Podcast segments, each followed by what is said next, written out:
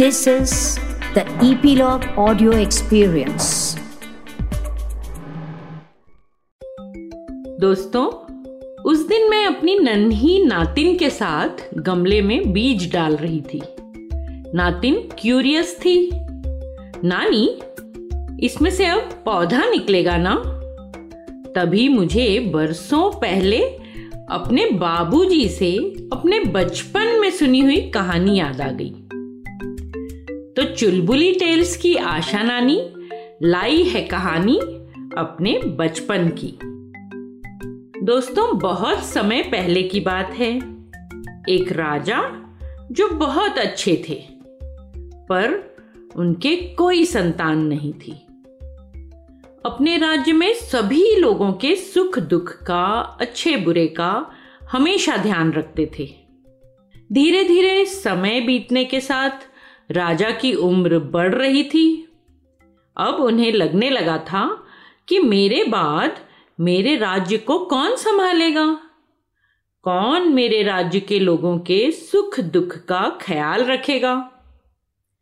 मेरे तो कोई पुत्र भी नहीं है, कोई बेटा नहीं है तो राजा कौन बनेगा मेरे बाद? बहुत सोचने के बाद राजा ने फैसला किया कि वे अपने राज्य के लिए नया राजा अपने राज्य के बच्चों में से ही किसी एक को चुनेंगे। इसी इरादे से राजा ने एक दिन सभी बच्चों को महल में बुलवाया और घोषणा की कि वे महल में आए इन सभी बच्चों में से ही किसी को अपना उत्तराधिकारी चुनेंगे। उत्तराधिकारी मतलब अगला राजा। सब बच्चे आश्चर्य में थे, पर खुश भी थे। किसे चुनेंगे राजा? अब राजा ने सभी बच्चों में एक एक छोटी थैली बंटवा दी और कहा, बच्चों, आप सभी को जो थैली दी गई है, उसमें अलग अलग पौधों के लिए बीज हैं। हर बच्चे को सिर्फ़ एक ही बीज दिया गया है। आपको अपने घर जाकर इसे एक गमले में लगाना है। और आज से ठीक पाँच महीने बाद हम फिर इसी जगह इकट्ठा होंगे। तब आप सबको अपने अपने गमले साथ लाना है। उस दिन मैं फैसला करूँगा कि अगला राजा कौन बनेगा। उन्हीं बच्चों में राघव नाम का बच्चा भी था।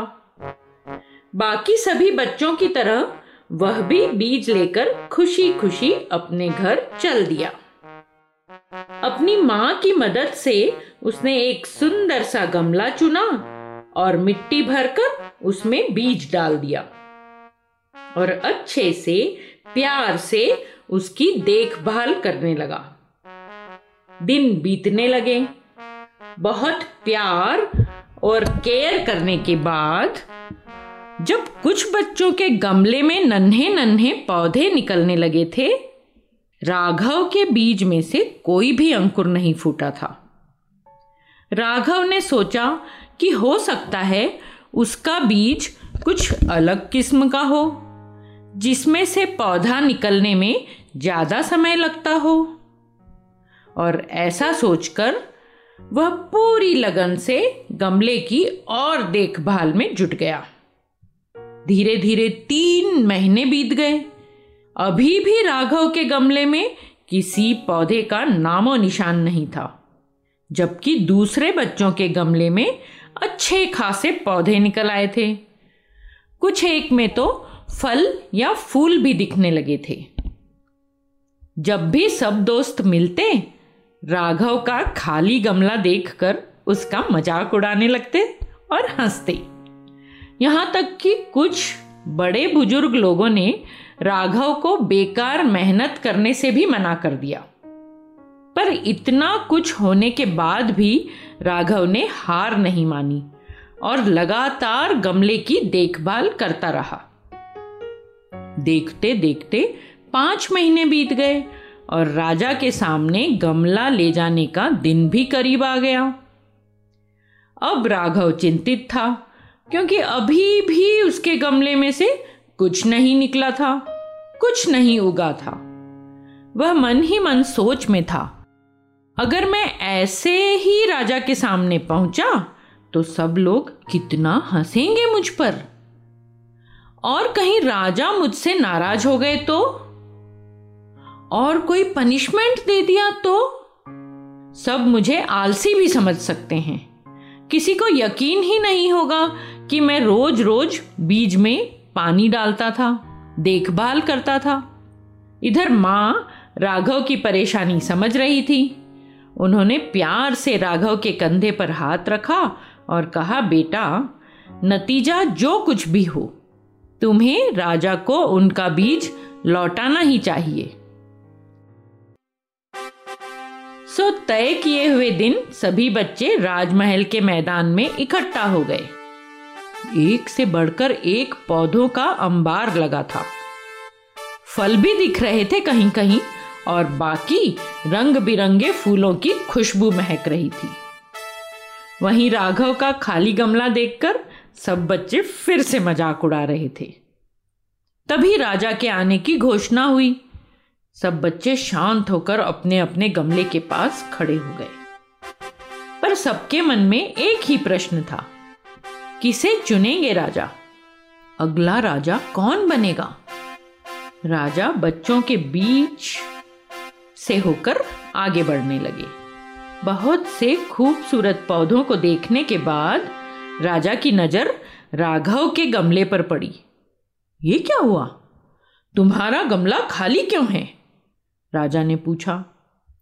जी, मैं इसमें रोज पानी डालता था, धूप भी दिखाता था। बड़े प्यार से इन महीनों में मैंने इसकी देखभाल की, पर इसमें से पौधा ही नहीं निकला। राघव रुआसा था, हिचकिचा भी रहा था। राजा आगे बढ़ गए बाकी गमलों को देखने के लिए। सबके गमले देखने के बाद राजा ने कहना शुरू किया, आप सभी ने खुद को साबित करने के लिए बहुत मेहनत की, बहुत बहुत मेहनत की। ज़्यादातर बच्चे किसी भी कीमत पर राजा बनना चाहते थे। लेकिन एक बच्चा खाली हाथ ही यहाँ चला आया। यहाँ आओ राघव, मेरे पास आओ, राजा ने कहा। सबके सामने इस तरह बुलाया जाना राघव को बड़ा अजीब लगा।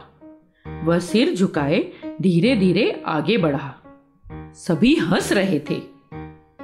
शांत हो जाइए। राजा ने ऊँची आवाज़ में कहा, जो बीज मैंने आप सबको दिए थे, वे बंजर थे। आप चाहे जितनी भी देखभाल करते, उसमें से पौधा निकलना ही नहीं था। लेकिन आप सब में से राघव ही यहाँ खाली हाथ आया है। आप सबको सीखना चाहिए उससे। पहले तो उसने ईमानदारी दिखाई। आप लोगों की तरह दूसरा बीज नहीं उगाया। और उसके बाद खाली गमले के साथ यहाँ आने का साहस भी दिखाया। यह जानते हुए भी कि सब उस पर कितना हंसेंगे। मैं आज घोषणा करता हूँ कि राघव ही इस राज्य का अगला राजा होगा। यही उसकी ईमानदारी का फल है। बाबूजी से सुनी यह कहानी मैं अब अपनी नातिन और आप सब नन्हे दोस्तों को सुना रही हूँ। और मैं चाहूँगी कि आप सब भी हमेशा ईमानदारी के रास्ते पर चलें, राघव की तरह। क्योंकि ईमानदारी का फल हमेशा अच्छा ही होता है। आज की कहानी कैसी लगी दोस्तों? फिर मिलूँगी नई कहानी के साथ। चुलबुली टेल्स की मज़ेदार कहानियों को सुनते रहने के लिए ईपीलॉग मीडिया वेबसाइट पर या अपने फेवरेट स्ट्रीमिंग ऐप, जैसे कि Jio Saavn, Gaana, Google podcast, Spotify, ज़रूर सब्सक्राइब करें, ताकि आपको हमारी नई कहानियों की नोटिफिकेशन मिलते रहे। तो जुड़े रहिए चुलबुली टेल्स के साथ।